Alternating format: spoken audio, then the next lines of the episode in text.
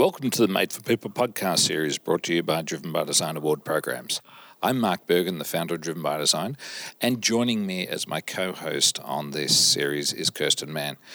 Kirsten spends a lot of her time with other product management executives, and she's taken the opportunity to interview them and bring to you the stories about how they're made for people, how the projects that they're working on are made for people, and how also the outcomes that they're creating are made for people.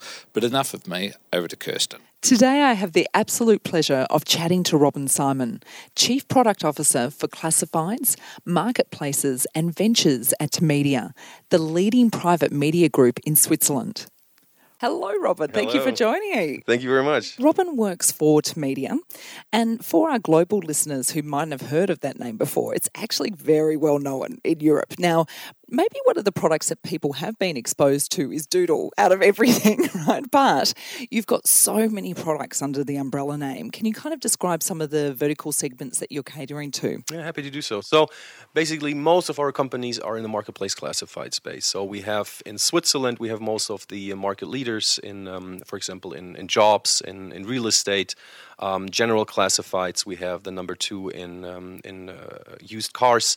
Um, and internationally, we have um, a broader um, setup. So we have next to Doodle, which is uh, probably based on usage. It's probably the biggest uh, um, platform we have. Um, um, but we have, for example, Zattoo, which is a, um, a, TV streaming platform. It's it's very known in Germany.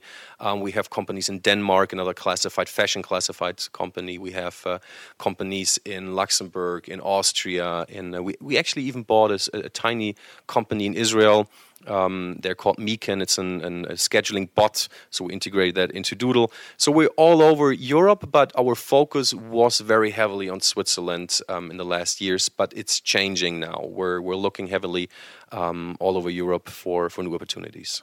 In the last, I don't know if it's seven or eight years, we you can barely or can, you can um, basically see we have sort of the same revenue which looks like we're stagnating but we're not we changed 70% of our revenues where it comes from so the source mm. of the revenue so we um, did actually a very strong pivot over the last years and it seems to be working so far. So 70% now in digital versus print, where it used to be the reverse way around eight years ago. No, it's basically it's it's it's almost 50-50, but um, we changed also in publishing. A lot of it is now coming from digital publishing. So. Right um, a lot has happened in the last years. Okay, so we'll explore that model a bit more as well. Okay. But you've had a really interesting rise at Tamedia too, if I look at your history.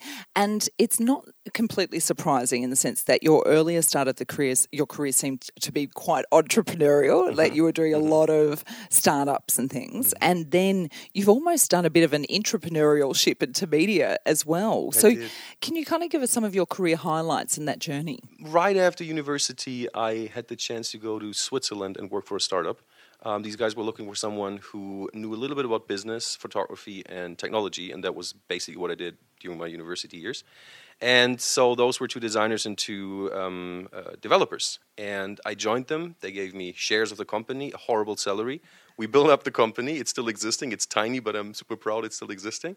And out of this, sort of, the next startup happened, and then the next one, the next one. I over the years, I figured out what I like doing is building up stuff and whatever so, it is. So you came to Tamedia, and, and what made you stay then? Because you've been here over five years now. Exactly. So after nine years of building up startups, I I decided I'd take a year off, um, just hang around, make some music, you know, the the basic, and then I was actually going to work for a VC. Um, do the same thing as I did before, but on the other side, give the money, not take the money and spend it. And then I heard about Tamedia, and they were looking for someone who helped building up the deal flow. And um, the opportunity there was a lot about building up again. So I thought, well, why not try that? Mm-hmm. And so I joined Tamedia. Um, and it was um, surprisingly fun. I never worked for a corporate before. We have this uh, very humorous culture here, so that uh, seemed to be a match. And I built up the deal flow um, with our head of M and A, um, and then quickly moved um, towards a position called head of product innovation. It was this fancy name. No one knew exactly what I was supposed to do, but I was always loud and kicking indoors uh, regarding product. And so I did that for a few years. Um, and now for the last 12 months, I'm in this uh, CPO role. And um, I have a team of uh, UX designers, product managers, and so on. We help our companies grow. I'm in the board of a few companies, and so that's that's where I am now. So that's a really interesting transition as well, because people always interested in how do you go through different roles into product leadership roles.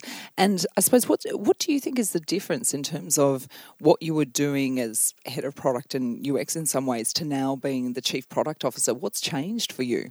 I think not so much. It's uh, basically a lot more responsibilities I have. Mm-hmm. So in a corporate, um, usually you need to, um, at least in, in, in Switzerland and Germany, you you build up trust over time. I think in in uh, in the US it's the other way around. You start with trust and you can lose it. Here you build up the trust. So it takes a while until you get to the next stage. And I'm not a classic product manager, so I never studied anything in that um, in that way. But um, I learned it by doing. So when, mm-hmm. when I build up startups, I was always the one who was supposed to come up with what do we do.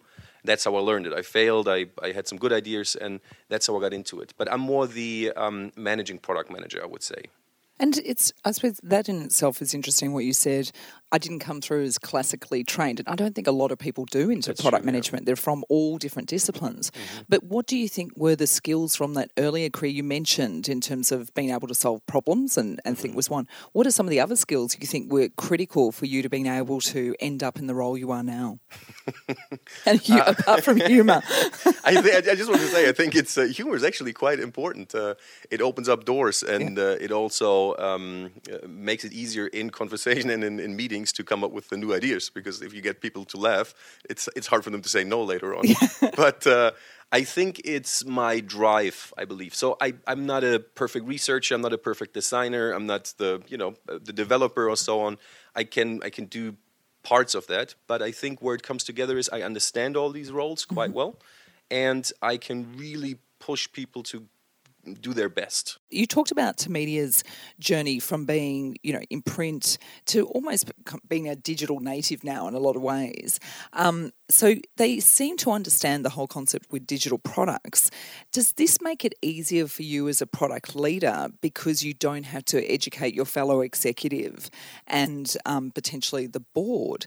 Is is that made it easier in terms of their understanding, or what are the challenges that come when people have those expectations?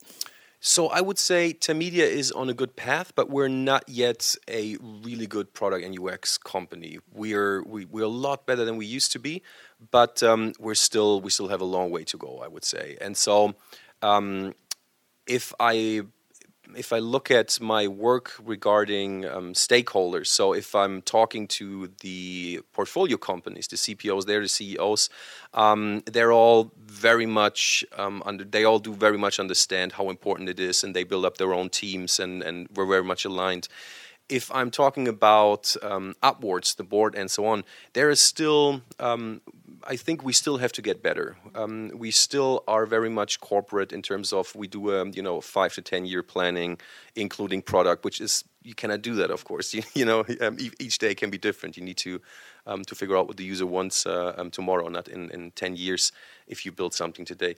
And so I think there we still need to get better, but but the the will is there, and that's the important parts.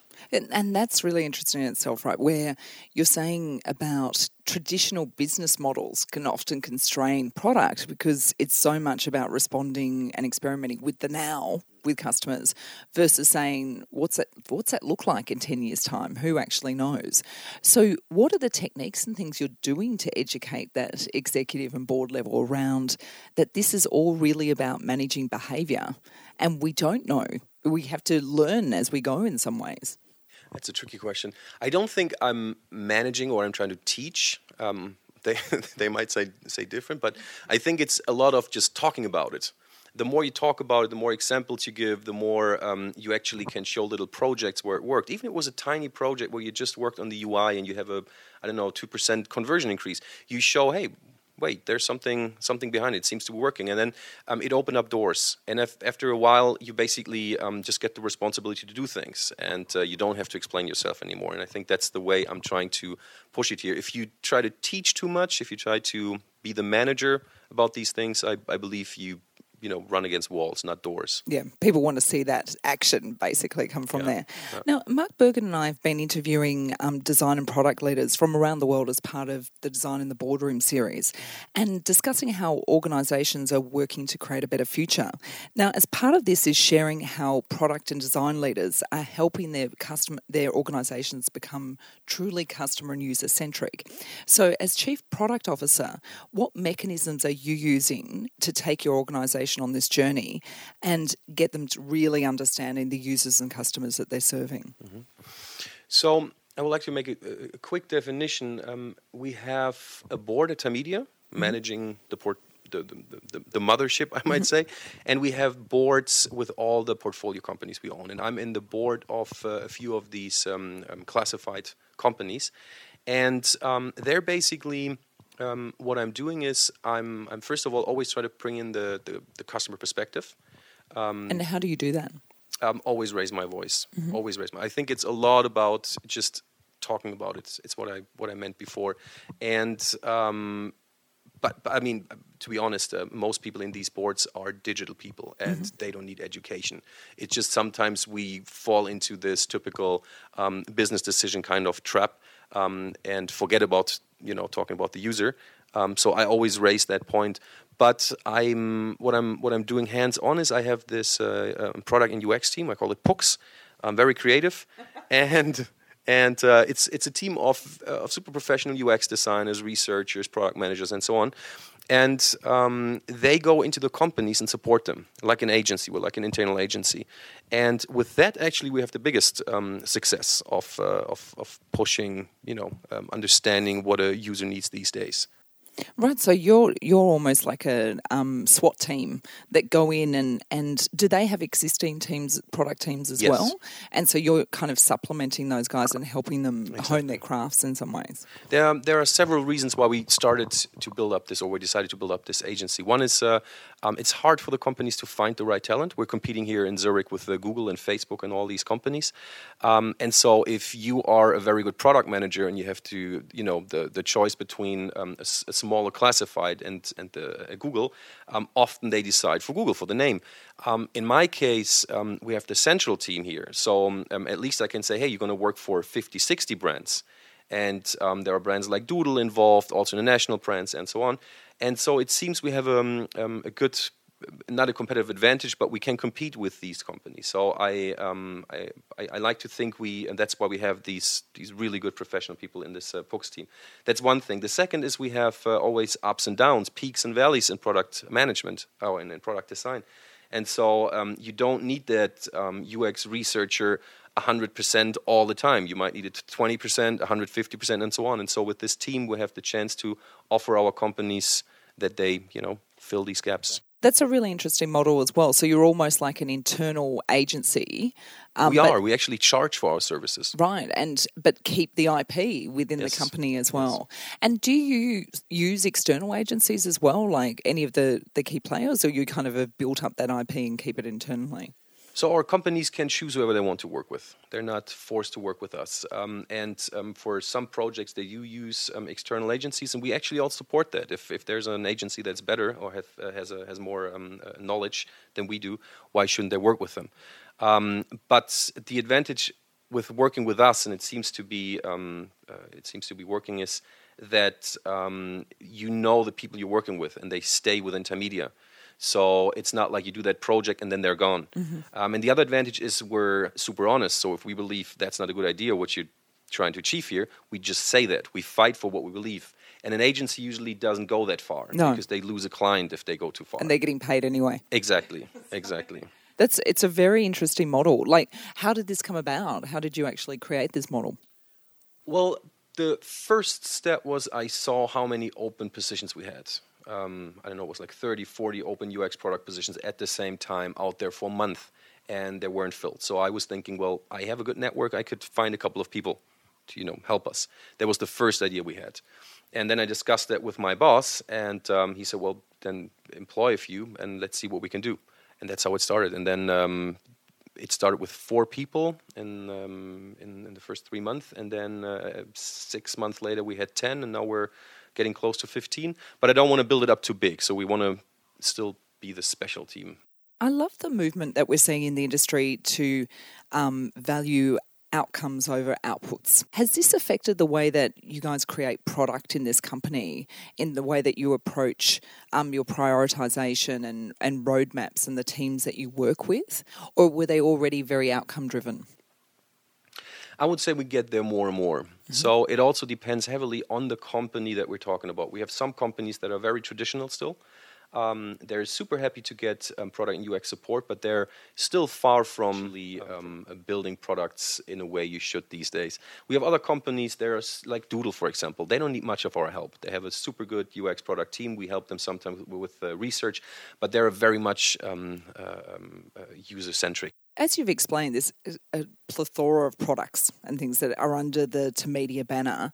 Um, how do you see yourself, or do you moving to uh, one platform. Do you ever see that happening and having like a consolidated experience for customers and users, or you see them continuing down the separate product path?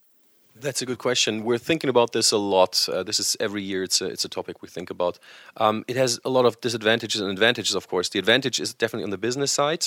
Um, you you can cut costs, you have synergies, and so on. And it might also be an advantage for the user because you you have maybe one platform or at least a, um, you know uh, maybe a, a, joint messaging or whatever system that helps. On the other hand, the more you centralize, you take away um, responsibilities from the teams in those companies, and they are very different in their culture. So a, a HomeGate, our real estate platform, has a completely different uh, culture than I might say Tutti, for example, our our general classified company. And if you start combining these, you lose that. I don't know if it's going to be better or worse, but you mm. lose that, and that's a big risk you got to take. You're taking if you do that. So um, um, I actually cannot give you the the answer what we're going to do because we don't know yet. We're mm. thinking about it and we're we're going through different uh, ideas there, but uh, no decision.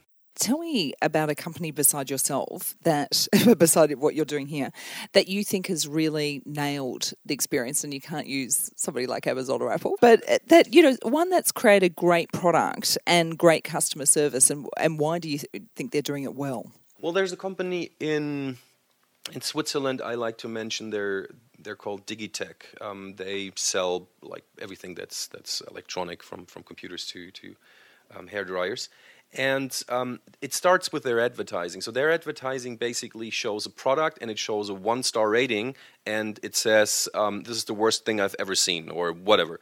Um, some are have the five star rating, but they show just random um, products, and it basically gives you the feeling you go there, they have everything, but they're super honest about it. They're not lie to you, and that's I think where product starts um, in the communication. Um, they do a pretty good job in this, for example. Um, I'm, I'm a big fan of, it's also big, but I'm a big fan of MailChimp again because of the communication. Um, they're super quick in, in um, also responding if you have any issues. So, a key thread there was communication. And do you think that's really one of the key things in product to be able to understand who and how you're communicating? I think communication is super important because there is not the perfect product out there. So, every product has advantages, disadvantages. For some people, they love a certain product, others don't like it.